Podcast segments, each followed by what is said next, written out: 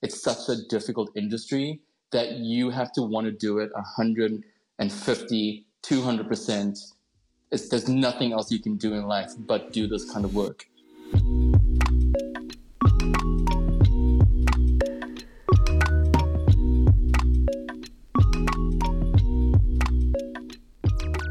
Welcome to This Industry Life. I'm your host, Brandon Haskell. And I'm your co host, Anthony Wilson. And I'm your producer, Katie Garland Noble. Uh, this week we are interviewing Gareth Curzon. Am I saying it right? Yeah, you said it right. Awesome. Um, so last week we interviewed Katie. So hopefully, if you go back and listen to the previous three episodes, you finally have gotten to meet your three hosts. So we are now going to be interviewing new people.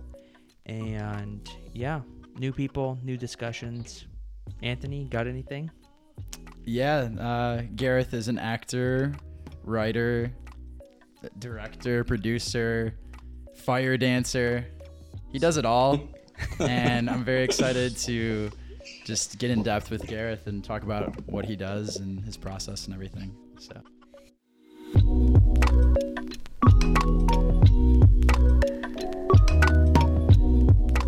Thank you so much for having me, you guys. I'm so excited. The episodes were amazing. Thank, Thank you. you. Yeah, I appreciate yeah. it. And I just have to correct you there for a second. I've never directed anything in my life, but hopefully one day. What about, haven't you directed stage uh, theater?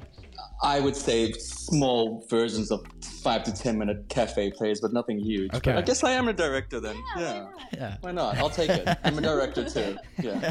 if anybody's looking for me to direct the future in the future, here I am. I'm ready. I guess uh, to start off this podcast, uh, let's first talk about your upbringing, uh, Gareth. Where'd you Where did you come from? Um, how'd you get into film? And yeah. Right. Um, so I was born and bred in South Africa, Cape Town. Um, you guys know it. Never been? Never been. Nope. No. Can't yeah. wait to go though. Yeah, you're gonna have to sooner or later. Um, yeah. So I grew up in Cape Town, and um, I caught the acting bug early, but didn't really pursue it at all. Um, I got into other things because, listen, I was brought up in apartheid um, South Africa times, so there was a lot of, you know, parting of ways, and we didn't, we weren't really liked by the world. So acting wasn't a big thing. We had three television stations, so you know, growing up, parents were like, "You have to, you know, get a real job." So I studied business, I studied film, I studied uh, radio and uh, marketing. Uh, I did telecommunications. and, um, you know, one day just decided I need to come to Hollywood and um, learn how to be an actor. And I did that at the age of 29. So um, did a whole bunch of other stuff before that, though. It's crazy. And um, yeah, 29 came to Los Angeles to pursue my dreams in acting. Awesome. I was. Uh, so I started early. I was reading your IMDb profile, and it was saying that when you were younger, you used to do small skits, and then would like people from the public come and watch them? yeah, would sell tickets. so um, I would put on these um, weird shows with the, the neighborhood kids, and I would. I guess I am a director. I used to write and direct these little stage plays on the back of my parents' porch, and um, we would use cricket bats as swords, and we would dress everybody up in my parents' clothing and sell tickets to the neighborhood. Well, the kids' parents, I guess and um, every Sunday night we would have these shows in, in our backyard. That's awesome. Um, they were actually pretty popular, to be honest with you. That's so, so cool, Do you still have? Do you still have them? Can do you still do them now? no. Every Sunday. do you have yep. like any footage of them anymore? Oh no, we did. You know what? I think most of my footage back at home is eight millimeter of me scaring my mom, but like terrifying her. So I mean, that was my favorite thing to do was just hide in bushes for hours and wait for her to get home, and it's uh, probably the best footage I ever have.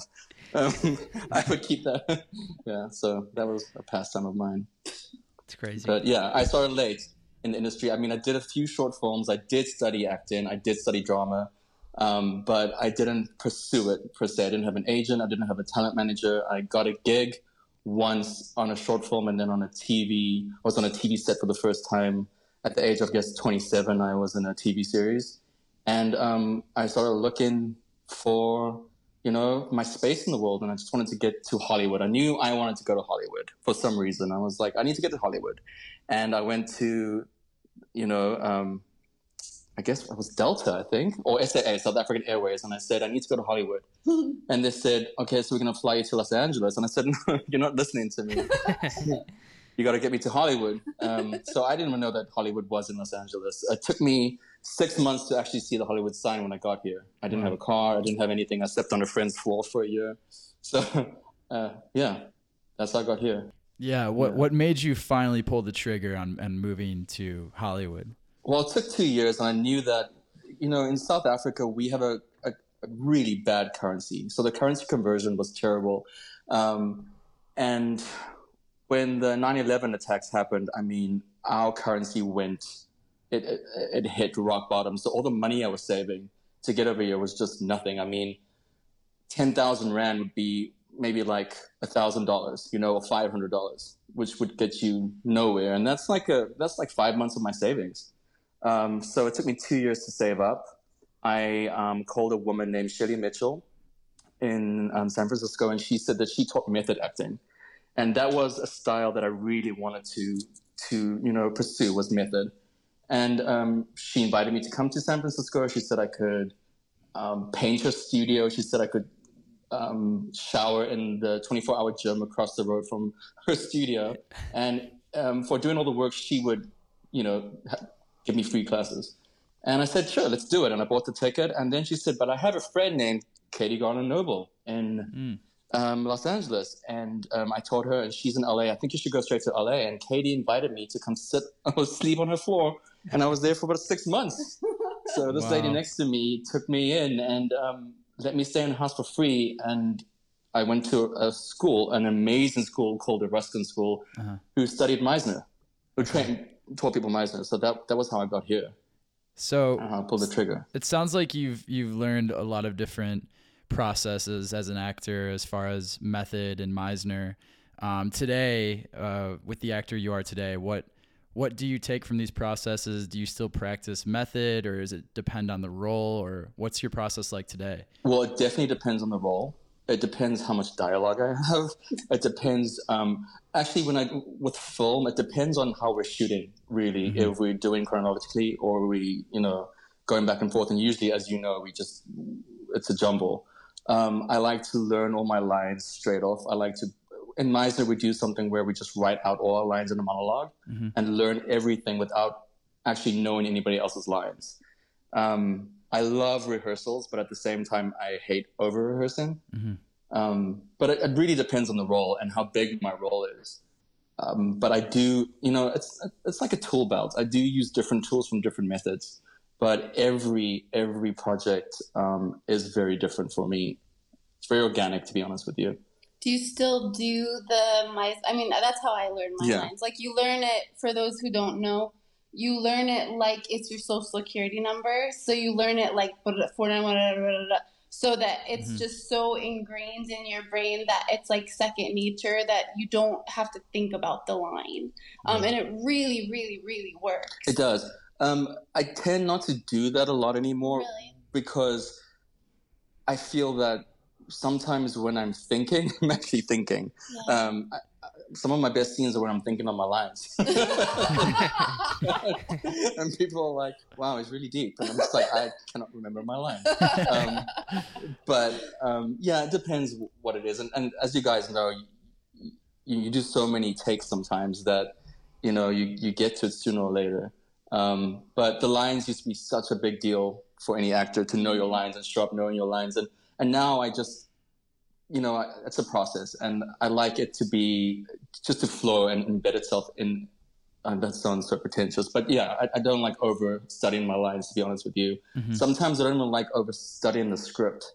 Yeah. Um, I know a lot of people like to take a script and break it down and what are you thinking? What are you feeling? And to me, right now, I always feel that when I finished the project, I'm always like, damn, I wish I can go back because I know the character much better than I thought I did now. You know, I'm ready for it now. Um, if that makes any sense. Yeah, no, that definitely makes sense. Do you find that also happening? Because you know, while you're studying lines and studying the character, and you're just kind of talking about how you wish you can go back after the production because you learned something new about the character. Does that ever happen in production? Let's say you just you All walk the onto set and like after a take, you're like, wait, this is what Yeah. this, yeah. What, what is that like when that happens? I when mean, when you finished that last take and the director says moving on and people resetting you're like no wait i got it and you know but all the time. I mean you you're never good enough as an actor. I mean for me personally i'm never good enough. Um, someone else is better for the job. I'm definitely i have imposter syndrome all the time. Um, you know i mean it's it's a tough gig but i wouldn't be wanting to do anything else and I just want to chime in here. I mean, he is my best friend, but I consider myself very unbiased. Gareth is a brilliant actor, absolutely brilliant, and I try to remind himself him that all the time. But I do think it seems to be a trait of actors that they never they're so self-deprecating. They never think they're good enough or that take was good enough for like yeah, there's someone better, there's someone skinnier, and I don't know. Maybe that's just part of Maybe I'd like to think that one day, you know, 50 years later, people are like, well, you know, this is, you know, this is just a job, and you know, you learn your lines, you show up, you you find the character, and you do your job, and you go home, and you know, um, at night. I know Charlize Theron or Theron, as we say in South Africa, she is South African. She's just she used to do method. She used to delve into her character so deeply and take it home with her. And nowadays, she's just like,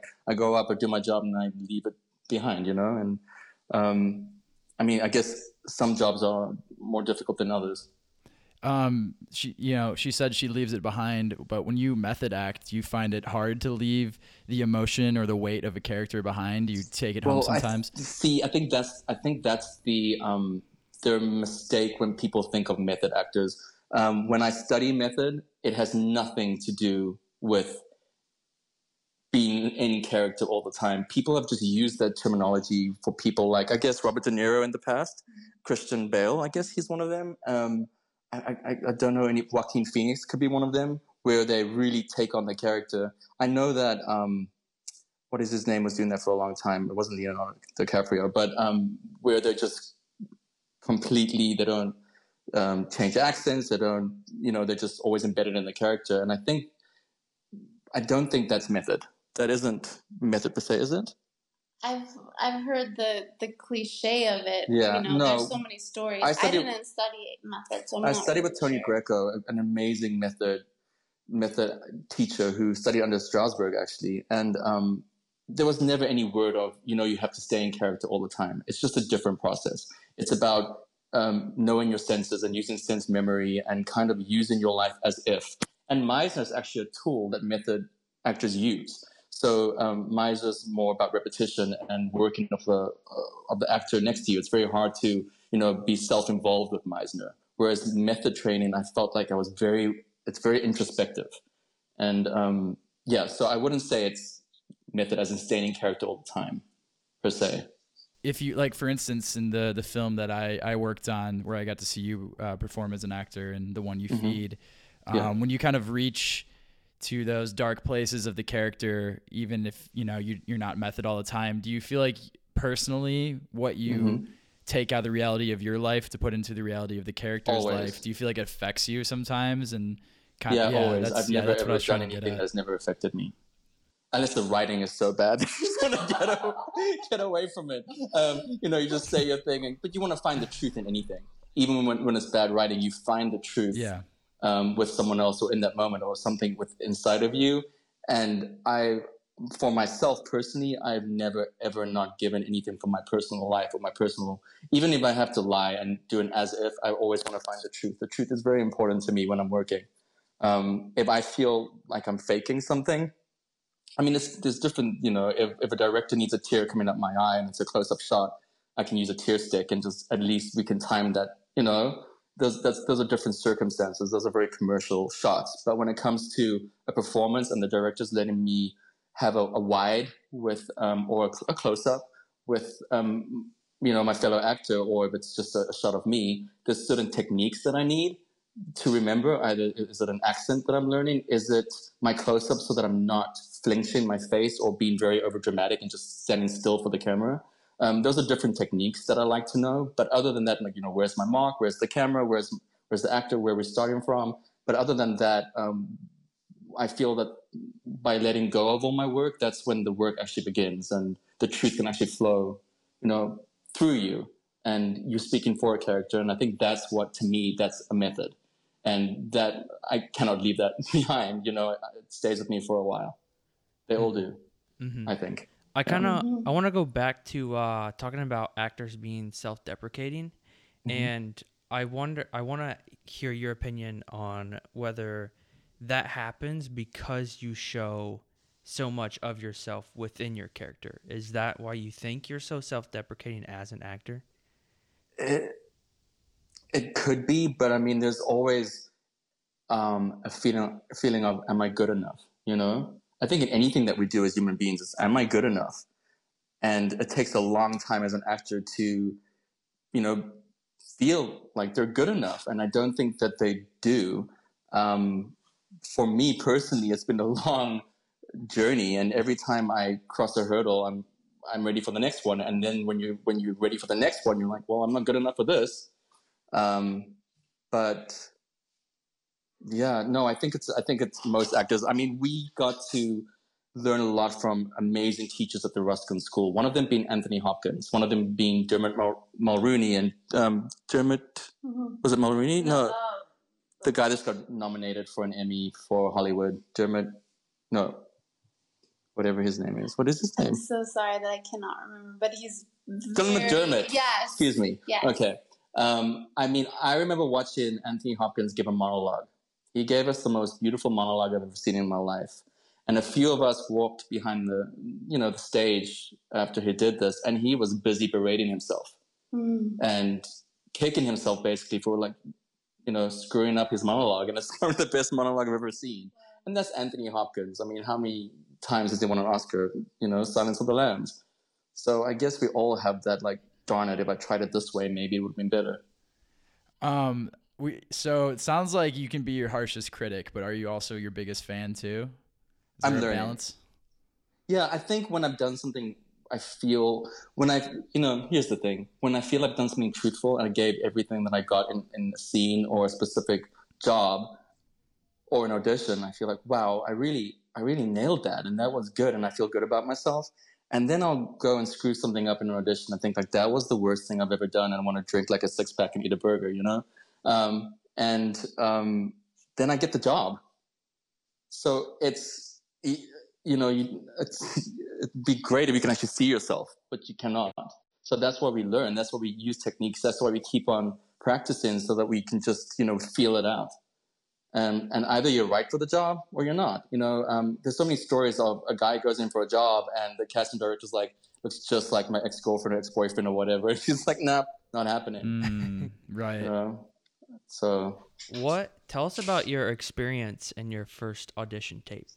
Mm, gosh, let me see if I can remember my first audition. oh yeah, that was bad. the, the, I think the first one was um, a, a British. I had to.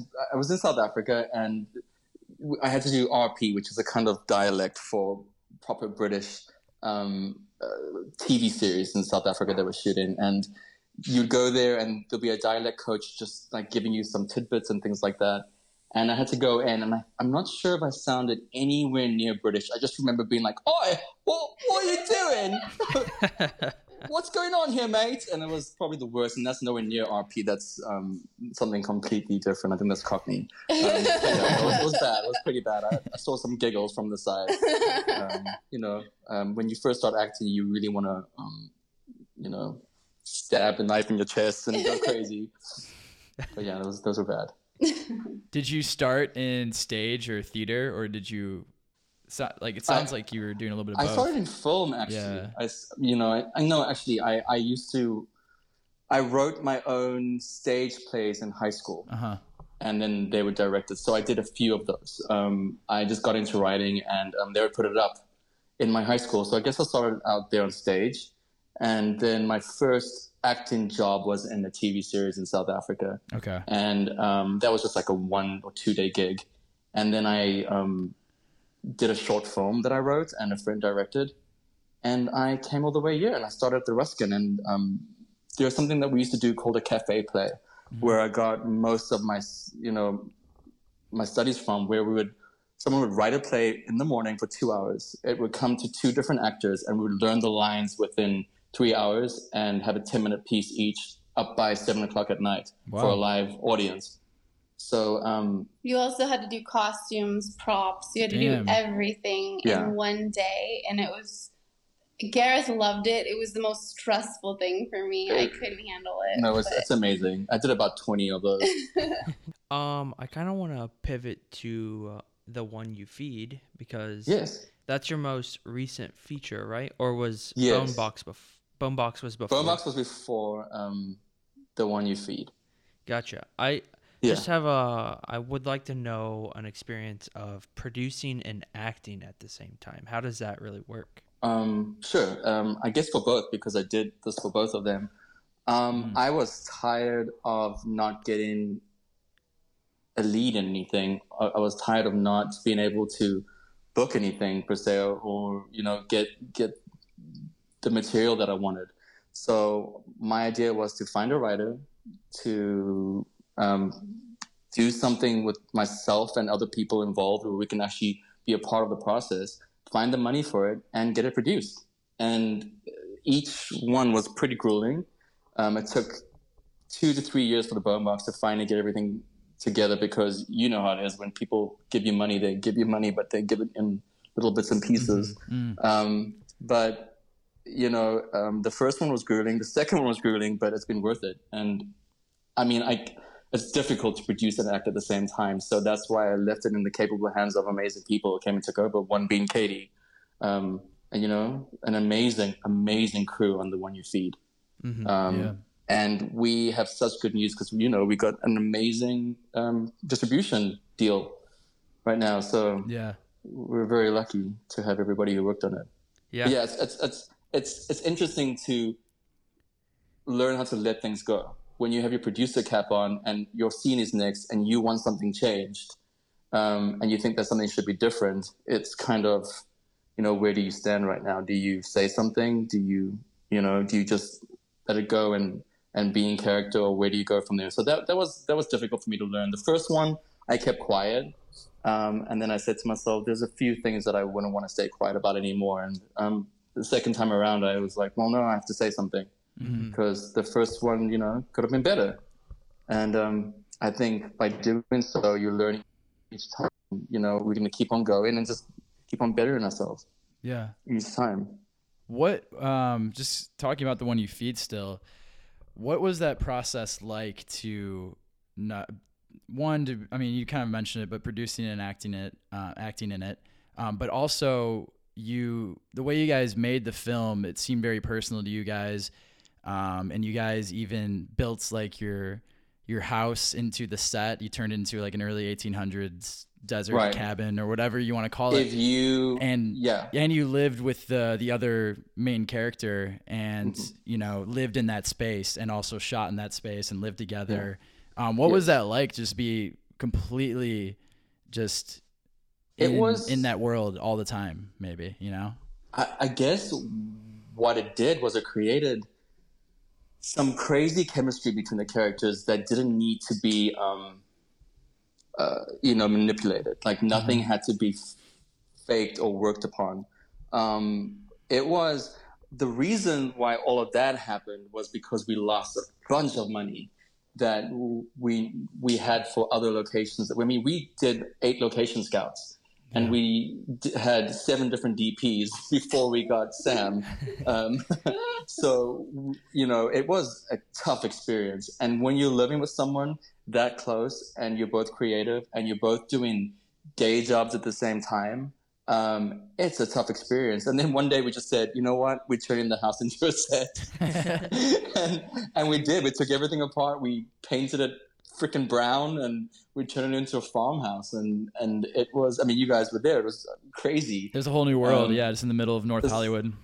In the middle of north hollywood. Yeah. and um you know and i'm here doing a feature with some of my best friends.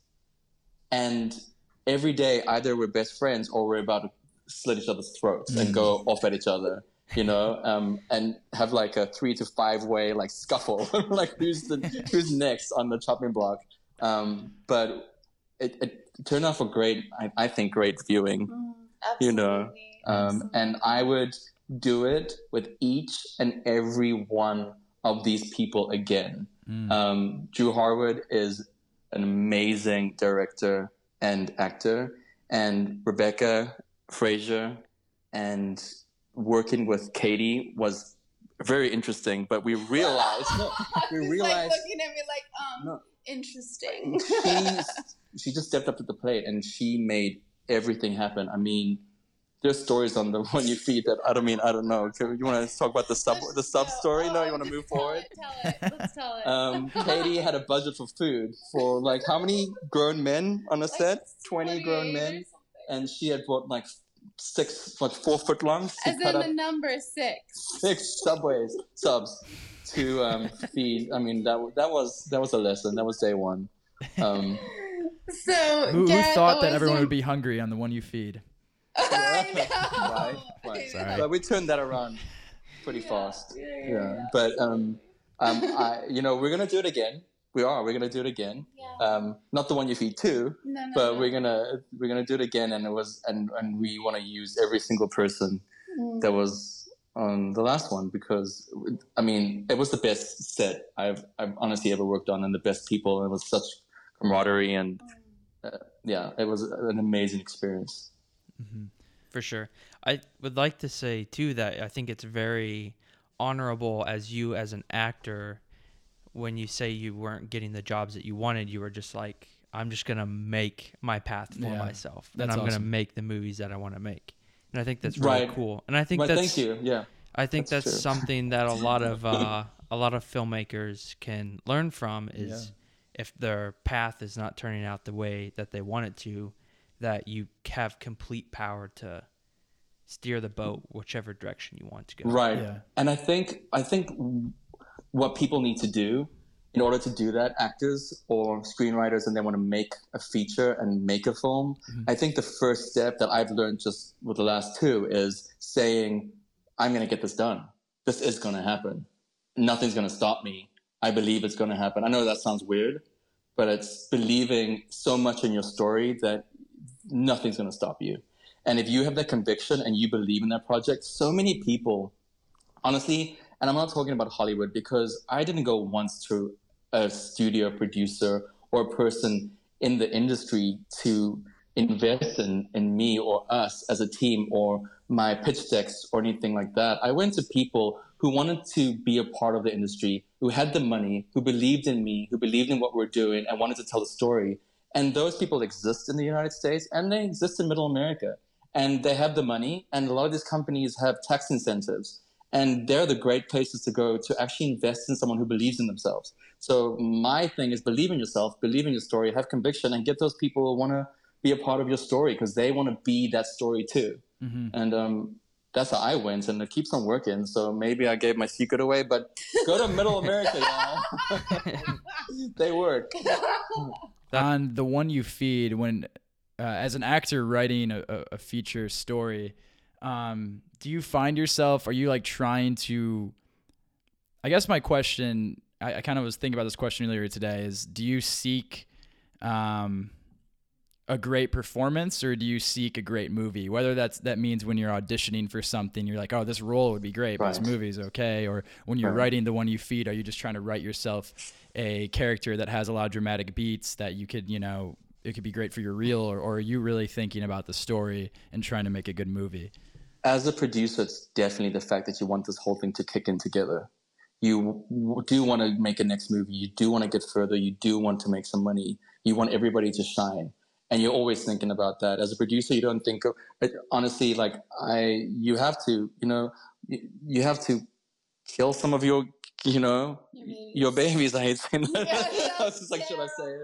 Um, but you know, you have to sacrifice a lot of stuff in order for an entire thing to work. I mean, sitting in the editing room with Drew um, and watching the process, there are so many things that they had to like, you know, things that were like, you know, I'm like, I'm so good at that though. Like, don't get rid of that. But you, you got to. So Yeah, as producer, definitely, exactly. But as an actor, I, I kind of see the character as, especially, I mean, if I'm getting paid well for it, it's like what you pay me. You know, I'm gonna try my best and just do my best, and hopefully this Mhm. is something I can do. But getting a lot of independent projects, and you get, you know, you don't get great money, but you're still getting paid.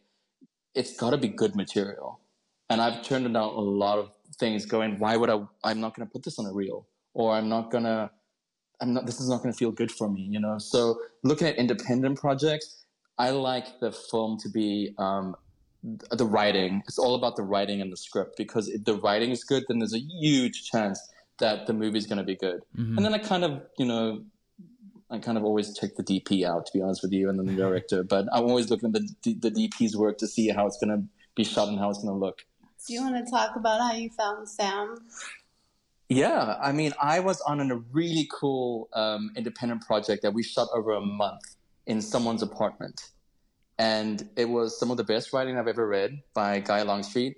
And it was me and Guy's actual wife um, that he cast as twins. Um, and had this cool, I don't know what they call it, but they, you know, they shot it separately and they put them together in post. Mm-hmm. They um, sewed it together or however they do it so that it actually looks like the three of us are having these huge conversations, um, which was really interesting to me and so much fun because I never got to do that before. And Sam was actually working it, and he was this one guy doing 12 people's jobs at once because we were five people in a small apartment in Silver Lake. Like, honestly, we almost killed each other, me and the, my co-star, who I love to today. But it was some rough scenes. It was some mm-hmm. heavy sex scenes in front of, you know, her husband. Um, and, you know, some violent scenes too. And here's Sam just with a smile on his face and his curly hair, jumping around doing lighting and then doing DP and then, you know, um, you know, doing all the rigging, and um, I was like, this kid, there's something about this guy. And when he ended up showing us his reel, I sent it to Katie and Drew, and I said, we found our person. Although I think we had a person already, we were like, we found the person to replace the person.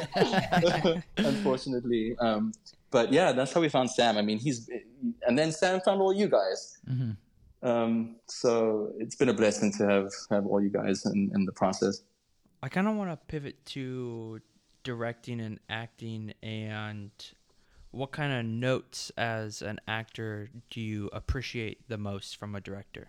You know, um, as actors, we're always looking for truth, and I'm speaking personally and subjectively, so, uh, so I don't know if this is um, true for everybody else, but personally, um, I mean, we study this shit for a living. I can see when you're not telling me the truth. You know, don't come to me as a director and be like, that was fantastic. I just want you to try something. You know, you know, I, I, I, appreciate when a director is honest and he knows what he's looking for. And um, he's he pulls me aside and speaks to me personally, and, and I'm, I'm always interested in that. You know, um, I like I just like being truthful, and I like a truthful direct director, um, mm-hmm. and those are hard to find. Um, but some people, and you know, Drew had this in the one you feed.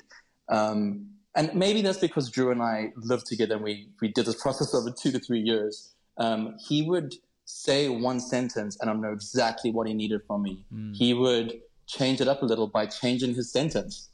And um, it worked so well. So I guess, and Guy Longstreet before that did that too. Guy would take me out for drinks and we would talk about the, the subject of my character and what I was feeling um, what I think I needed to bring to him. What he would always ask me what I thought my character was feeling at the moment and where I needed to go and what my life um, presented at that moment. And um, he got to know me as a person, so that when we got to, and then obviously you don't have this privilege on all sets, but especially with independent features, and there's a lot of them happening, especially for actors like me who appreciate these kind of sets. It's always amazing when the director takes time to get to know you so he mm-hmm. can just, you know, pivot you when he needs to put you in a different place by saying one or two words. You know, I think the more he knows me, the better because he can just redirect me in a couple of sentences. Yeah. Do you ever find yourself surprised or shocked? For instance, um, um, on like a director's image of the character that you've been studying, like for example, if you've been studying this character on and off with the director and by yourself and you show up to set and you you finally see the character's bedroom for the first time. You're like oh wait this is not how i imagined my character living. Like do you ever find yourself faced in situations where you where the director has a completely different uh, idea for the character that kind of surprises you or or maybe makes you change your mind about something or something you don't agree with even? I, I, I definitely think I've been in those situations before, mm-hmm. but I'm never as um, a main character. Yeah. Never as someone who's a principal in a piece. Um, actually, I did do, and um, I wonder if they'll listen to this. I actually did a really um, expensive piece once, um, and it was a very big casting director and a very big DP, and it was non-union. So we did a lot of stunts that weren't up to par. Yes, yes, yes. And we did a lot of things like um, crash cars into rocks and um, you know we'd be in a swimming pool and it would be a, not a 12 hour day shoot or 8 hour day shoot it would be 17 hours and i'm in a pool you know for like 10 hours in a mm-hmm. cold ice cold pool at 6 o'clock in the morning it's been since 12 and no one's fed you and you're like, "Where's the union on this?" So I've had those moments where like, "This is we didn't discuss this, you know. Sure. We didn't wait. I've got my clothes off. We didn't have this discussion, you know. Wow. I mean, but it's probably you know, and I did have a little bit of a fit about it, but it's probably one of the best pieces I've ever done watching it back. So now I, I like to just go ahead and, and do it for art's sake, unless it's dangerous, you know. Um, now I still I, I I stand my ground and I say things like, wait a minute, no safety check, this doesn't seem right. And I mm-hmm. think um, the more you work in the industry, the more you get to know and the more you can stand up for yourself mm-hmm. um, and say to people, listen, I don't feel safe. So I don't think I'm going to do this. Or can I just call my agent? Every director has like a different style. So it's got to feel like you're literally, I mean, it's a new job every time you do a film, but it's got to literally exactly. feel like a whole new job. It's a new title. job every day. Yeah. Yeah. Um, so like some directors, you know, maybe you had to ha- be so by the book. Like you have to memorize every line and every piece of punctuation. There's no exactly. room for improv- mm-hmm. improvisation.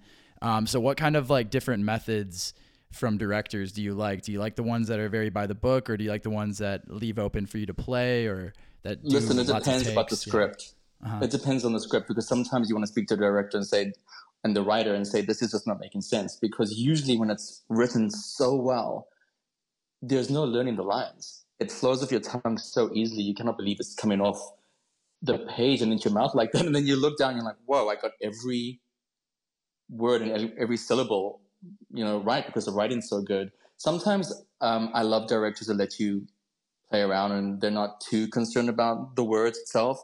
I mean, and that's where Luke and I had a little bit of a, um, for the Bonebox writer director. Um, we worked really well together, and I thought that I had some leeway, but turns out I didn't when I got to set after like five months. I was like, oh, I guess you want every word in there exactly the way it is. Um, but it was it was easy enough. But with the Bonebox, I was literally on on set on camera 16 hours a day. As a producer, I had to let everything go because I was the main focus of the story, and the camera never left me. It was always my POV. Um, it always followed me. Um, it looked like we never cut once. Um, so it was very much like the house of I forgot the name, House of the Devil. No, it was something else where the camera just follows the main character and, and they don't cut once. It was a Spanish film. I cannot remember the name. Interesting. Actually, but um, yeah. kind of talking about that. Um, because the Bonebox is a horror film, and I was going through your IMDb, and I know you've done some other horror work. Um, what do you think gravitates you towards that genre, or gravitates a director to cast you in that genre? Pretty my menacing face, I guess. um, I I just gravitate to whatever whoever's casting me in whatever role it is. So if it's horror, if it's drama, if it's comedy, I like movies like Black Swan. I like psychological thrillers. Um, and The Bonebox is not a horror. Right, That's why so many horror fans are very disappointed. I love characters who, um, yeah, Bonebox is about a man who has some mental issues and addictions. And I love characters who are struggling with internal things and with um, with behaviors. I, I, just I gravitate towards ca- characters like that mm-hmm. who have in you know inner struggles with themselves, who feel one way, act another way, and are going crazy because it's pulling them apart. I love characters like that. Um, Why do you think that? Is it is it just uh, challenging to play, or is it uh, no? Something... It's, it's, yeah, I mean, it is challenging to play for sure, but yeah. um, it's something that I um, I love the psychological aspect of it because you're always getting to think.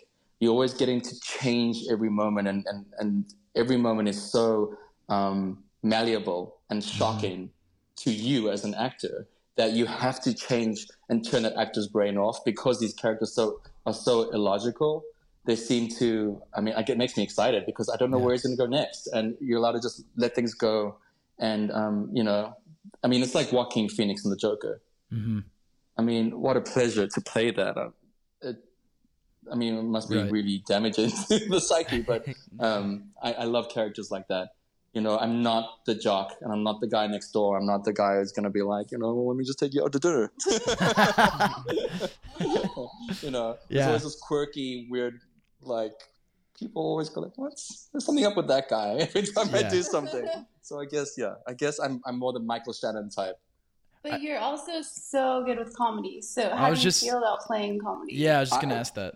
Because comedy is just as tragic. Really? Okay, gotcha. Which comedy one's harder, is just comedy or um, drama? Sorry to cut well, you I off. have a I have a problem where you know in stage I used to do these huge dramatic roles and um, people just laugh. and I'll be like, "What?" So I guess when I, I guess I gravitate towards comedy easier, but um, they're definitely just as tragic as you know the dramas or the, or, or the horrors. I mean, some of these people in the comedies are so sad that it's you know you yeah it's, it's funny but they're so sad but no you you know you see them you see them and you identify with them yeah. and and um i mean jim carrey was you know when he's doing his ace venturas and things like that i mean that must be the toughest job for an actor um but you know yeah no i say comedy is pretty much easier for me than than than the horror I guess comedy there's probably like different types of characters than there would be in like a psychological thriller. right So I guess uh, what is the main difference in trying to get into character with comedy versus getting into character with Right. I think it's also depending on what the director's looking for and what the tone of the movie is. So I know Katie um, did a, a, a pilot called Pike and Bird, and even the Pike and Bird I think is brilliant, um, the issue with Pike and Bird is that um, there were three characters in different tones of a pilot, and we discussed that, so it's, Oh, it's known. We had um, me who played this like you know this dry, straight edge kind of comedy. Um, my co-star, who's amazing by the way, um, Natalie Natalie. Palamides, Yeah. is phenomenal. I've actually done I think two or three things with her. You But yeah, have. I forgot about yeah. that. Um, and she's just so good at comedy. But she can she can do. Who would you say she's like? Um, like Kristen Wiig Mm, sort of yeah, comedy. Yeah, yeah. And then we had the lead um, guy who was doing a completely different comedy than the rest of us. So when you watch it, everybody just felt like we were discombobulated and we were in three different. You know, one was in a sitcom, one was in a Will Ferrell movie, and you know that Yeah, was it would have been fantastic if we were just all on the same page. So I think with comedy, it's what the director is looking for, like what the tone's going to be, so the Mhm. editor can actually pull it together. You know, um, we were on three different pages, so I think it's: Are you doing an Ace Ventura kind of movie? Are you doing slapstick? Is this kind of a dry Zooey Deschanel character? Uh, with comedy, it's you know, I think there's you know, are you doing a sitcom? There's different ways, and you need you need the tone. You need to know the tone of, of, of the comedy, and you know, deliver and punchlines. I mean, those are really important. As you guys can tell, Gareth is really, really, really good with stories. So, do you feel like that's super important for an actor? Story. Yes. If the story doesn't know itself, you don't know yourself. Yeah. I mean, if the story's not fleshed out, you you aren't fleshed out because the story doesn't tell you everything. The story doesn't give you all the details, and it's up to you and the director, and sometimes just you, to flesh it out and really get to the nitty gritty of what this person actually wants, what this person actually needs. Because during this story, I'm gonna have to change somehow, right? I'm gonna have to change somehow and actually um, learn a lesson and come to a conclusion somehow for the future. So if, if I'm not, then no one's on the ride with me, and no one's learning anything or feeling anything with me. And if the director, or the writer doesn't know that, none of us know that, and then the audience doesn't know shit. So Can you watch your own work? hell no, Why not? because I think I'm terrible. Come on. I think I have imposter. You know, I can watch a lot of stuff when I've when we were in the editing room for the one you feed. Um, I got I got I got more used to it because I was like, oh, this is not me. It didn't feel like me, so it was okay. Um, and I, we watched it so many times that after a while, I was just like, ah, you know. And there were some raunchy scenes in the, in the one you feed, There's a couple. there's a couple. um, will blow your mind. Um, but but no, it's never easy. It's like listening to yourself. Yeah. You know, you're like that doesn't. That's not me. You guys have to hear that all the time. That's, oh, I'm so sorry. Um, but no, watching yourself is never fun, especially when you're doing. I had to do a scene in a in a in a movie, a, a comedy called My Name Is Vivian, Mhm. and there was a scene where I have to do yoga and try and perform um, oral sex on myself, Oh my but like God. from from uh, from behind. Okay. And my mother actually saw that and I wasn't too impressed. Um, so there are things that I was like, you know, you kind of say to yourself, why? You know, why? why did I do that? And my, my family's yet to watch the one you feed. So we'll see what they think of that one coming up. We'll uh, we'll post a trailer to the one you feed, and we'll also post a trailer to Bonebox in the show notes below. Yeah. Thank you so much. And Bonebox course. is available on all video on demand There you go. channels. And Uh, soon, the one you feed will be available. Will be available everywhere. It'll be available in December, and we will be letting you guys know. We have an announcement to make. Should be next week about the one you feed. Awesome. So, Mm. Let's go. um, I kind of want to now talk about uh, Fire dancing. Oh yeah. Sorry, Yeah, Brandon. sure. I don't know if that's what you're about to say. I, Yeah. I'm actually curious about your fire dancing days, and if, if Yeah. I don't know, this might be a weird question, but if No. if you've taken any of your skills and what you've learned from fire dancing to acting. Um, I, I, I think that would be a no. No one's ever hired me. or just like I don't know dancer. the ex- I don't know Um, what it yeah just yeah, I can tell you. I can tell you about what what what skill I learned from fire dancing Sure. is that I saw someone do it, and I really wanted to do it. I was just like, that is something that I wanna. I wanna play with fire. I like it. I wanna. I had dreadlocks, and I thought it would look cool to have both of those things together. Dreadlocks yeah, and fire- definitely. fire. You know, and I just looked like people because I I gravitated gravitated towards the poi, which poi is chains, right? Chains to a cage that you light with, with um, paraffin and you set it on a light and it looks like you're manipulating balls of fire through magic in the dark and i just i was like that's just badass so i want to do that but how you learn is you have two tennis balls attached to strings okay. connected to hmm. your hands. Now these balls usually hit each other midway in the air. And when they tangle themselves they come straight down. And the first things they hit are you guessed it the other balls. It's a painful painful experience. But if you can go through that pain and you get through that pain by the time you feel the move out because it's a feeling more than a, a seeing it's the most magical feel, feeling in the world honestly it's, it's like when you catch your first wave on, on you know Mhm, when you're surfing. surfing, and, you, and you catch your first wave there's nothing yeah like it's it so addicting there's nothing like it. You're Mhm. like, what, what, what is this? You know? yeah Surfers know, like it's, and you know, I was a deep sea diver for a while. When you, the first time you go down there, you're like, wait, I can do this for life. Um, it's the same sort of adrenaline rush, fire dancing, because you're you're literally playing with fire, and it's all over you, and you know your your dreadlocks is filled with beeswax, and it's, you, you can light up. But I would say, in in, in anything in acting, because especially acting when you start out and filmmaking when you start out, life's gonna throw you curveballs, and it's gonna say to you like, listen, like you're gonna get hit, and it's gonna hurt, and if you give up the first or second time, you're just gonna give up. So just keep on going, keep on going, keep on going. I think Is- keep on swimming. is that what you would tell young actors out there right now um what would what would be some some things you would tell them I think what everybody says who's been doing this for a while and people who've been much longer than I have, they always have the same thing. If you can do anything else, do it.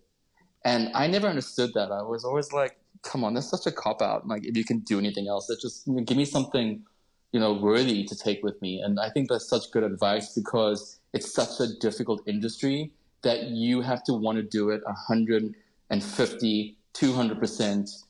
It's, there's nothing else you can do in life but do this kind of work. Um, I don't feel like I'm an actor per se. I, I don't audition a lot. I don't I don't have a, a, a talent agent right now, a manager right now. I don't do commercial auditions. I feel like I'm a storyteller, to be honest with you. I love telling stories. I love telling my own stories. I love producing. I love getting people's money to make films and actually make it succeed and actually make them money back and more. I mean, I, I, I feed off that. Um, but I'm definitely a storyteller, and I think I just want to tell stories, and acting is one of those mediums that I get to tell stories. Mm. Um, but if you want to be a writer, if you want to be an actor, director, a filmmaker, anything like that, you're going to want to have to do this because this industry is tough, as you guys know, and there's nothing else you can do. Because I've been waiting tables for a very long time, and that's not too much fun. but um, you know, things are starting to pick up now, and they're getting good. So um, you know, just keep on doing it. I'm 40 years old now. Um, I only left my country at 29, um, but I went from zero credits to like almost 25 credits on my IMDb. Um, so, you know, I think that's good. Yeah, no, it's definitely um, really good. What what has kept just because now I'm just curious, what has kept you going for 11 years in LA? Um, just getting role like yeah, what is kept like while you're waiting tables, like what kept you, you know, going? I guess just the I'm, I'm going to go back to surfing. You know, when you catch that first wave, and someone says to you, "Well, that's it," and you know, you're like, "No, I have to do that again. Mm-hmm. I have to mm-hmm. feel that again, and it's going to be better." Um, we have actually been talking for a little close to an hour, so I guess we could start wrapping this up, and I will end this with my usual movie question. And my movie question for you is you're on that flight from Cape Town to Los Angeles and you can only take 3 movies with you. Oh what, no. What 3 movies do you take? Wow. Wow. Well, I mean, I don't want to have seen the movies cuz um, but I guess um, oh man, that's such a great. Can I get can I email you? Can I can I get some time to think about it? Um, what do I take? What's going to be fun? Um, this is going to sound crazy. I'm going to just say it because I'm going to take Speed with Keanu Reeves and what's her face? Yeah, yeah. I'm going to take Speed. I'm going to take Jurassic Park. Nice. Yeah, and then because uh, uh, you know I want to, I'm going, I'm to have fun. And do I want a John Hughes movie? Or do I want a Roman Polanski movie? No, I guess it's not. I guess there's a lot of directors who aren't very popular right now that I have to stay away from. Um, um, ooh, I want something that I haven't watched yet, to be honest with you. So, actually, you know what? No, I'm gonna take What's Eating Gilbert Grape. Oh wow, so yeah, good. So love that. I'll take those three. I think they'll get me through somewhere. awesome. I guess that wraps the podcast episode. Thank you so much, Gareth, for coming on thank to the you. podcast. Yes, thank you, Gareth. Guys, for having me. You guys are awesome, and I love the show. And um, I'm gonna go right now and rate you five stars because the last one was amazing. So I give you. And uh, on that note, thank you guys so much, Gareth. Thank you. Thank you, guys. Um, I can just quickly shine on Gareth for a quick moment. He's such a beautiful person. He's my best friend, and he's changed my life like in every possible way for the better. So I love him to bits. Um, but please, please, please, if you like what we're doing, rate and review. Give us five stars. And uh, you don't have to say anything too pretty. We don't care what you say. I'm stealing this, by the way, from James on Crime in Sports. But we don't care what you say. Say whatever you want. Just give us five stars. Thank you. We love you. Sounds good. All right. Hell yeah. Thanks again, Gareth. and tune in next week, and we will interview Samuel Ott, who is a director of photography. So, yes. Thanks so much, and see you later. Have a beautiful day or night. Sean Slender ciao, here. Ciao. later.